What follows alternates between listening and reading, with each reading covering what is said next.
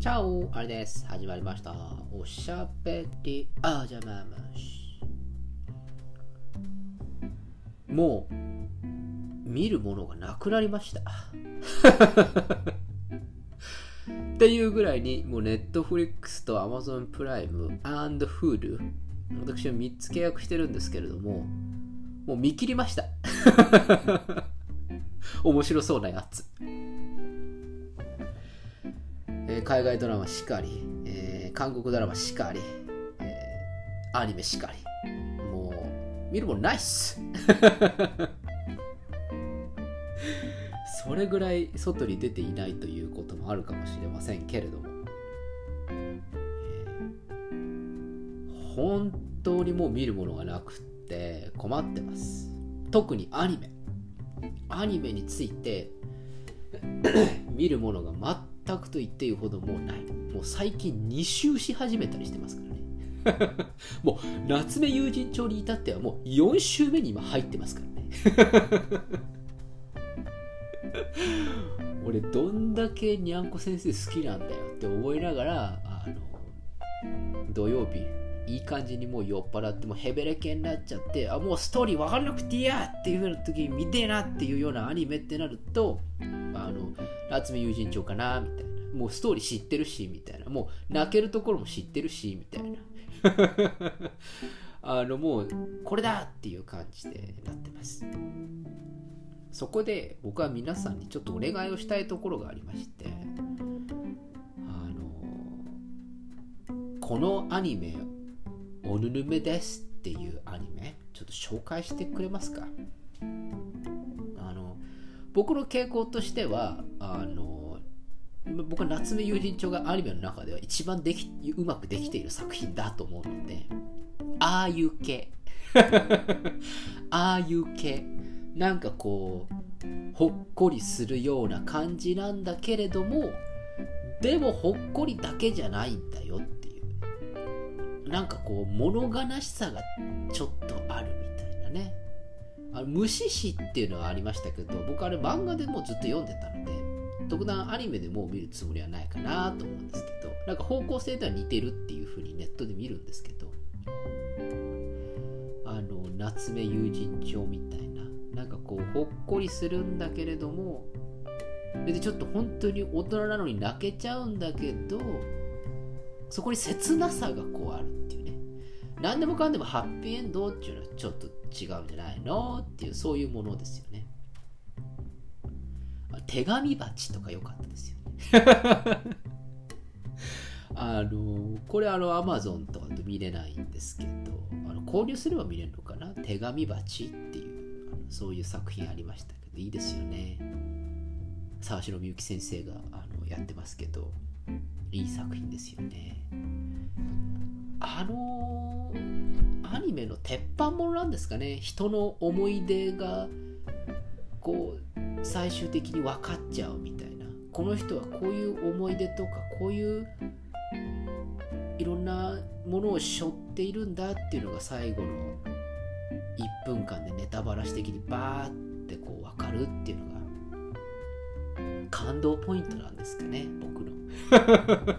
から僕あの本格的にあの著作活動をしようかなって思った時にはあの売れるものしか絶対書かないのであのそういう方向でいこうかなと思います。あのメガヒットの法則僕の中であるんだ。もうこれとこれとこれをやればあもう絶対泣けるあ絶対泣けるっていうのがあるんだ俺。あるので本格的にあの著作活動に行く時にはその方向に行こうと思います。なんであのぜひですね皆さんからあのアニメ系でこう面白いものがあったら紹介してください。あのロボットものはちょっと苦手なのであのご遠慮願いたい。カウボーイビバップぐらいだったらねあのぐらいのロボット感だったらまあいいんですけど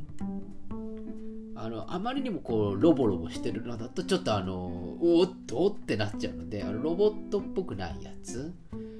あとあの異世界転生もの？あれもちょっといいかなっていうふうにもう思ってますなのでそこら辺をこう感激をうまくついていただいておぬぬめのあの感動できるアニメですね。バイオレット・エヴァーガーデンもう見てますからね。はい。あの、基本的に紹介されても、あ、もうそれ見てるんですよねってなっちゃうと思うので、もうここぞっていう1話だけじゃなくって、もう3話、あ3作品、4作品、もういっぱいあの上げてください。でそれを僕は見ていきたいなと思うんですよね。今たくさん調べていて、インターネットで、あの、夏目友人帳が好きな人におぬるめのアニメとか、絶対泣けるおすすめアニメランキング100とか、100もあるたいな とか、あの、涙腺崩壊神アニメランキング50とか、いや、50もあるんだみたいな。とか、あるんですけど、あの、なんか、あの手のブログサイトって、もうほとんどアフィリエイトに走ってるものあるじゃないですか。もう、いいよ、そういうのは。っていうのはありますよね。僕は知りたいんだよっていう全然分かってないなと。僕の傾向って、まあ、当たり前ですよねそれ それはブログ主さんが勝手に決めていいことなんでしょうけど。なかなか僕とこううまい具合にこう感覚がフィットしないんですよね。これが1位ってのはちょっと違うんじゃないかなみたいなね。そういう順調が36位ってのはちょっと違うんじゃないかなとかね。そういう順調が6位だったらなんで1位がこれになるのかなとかね。なんかなんか分かってないなみたいな。もう絶対これもうアフィリエイトだよなみたいな感じになっちゃうんですよ。なのでなかなかこう参考にならないのでもっとこうオタッキーなこうブログサイトとかがあったらすごく嬉しいんですけどね。あそれを紹介していただいても構いませんよ。全然あの Amazon とか Netflix とかで見れないっていうアニメでもあの僕全然あの DVD ボックスで買いますから。普通に伝えレンタルとかで借りますからあの紹介さえしてくれればあの嬉しいです。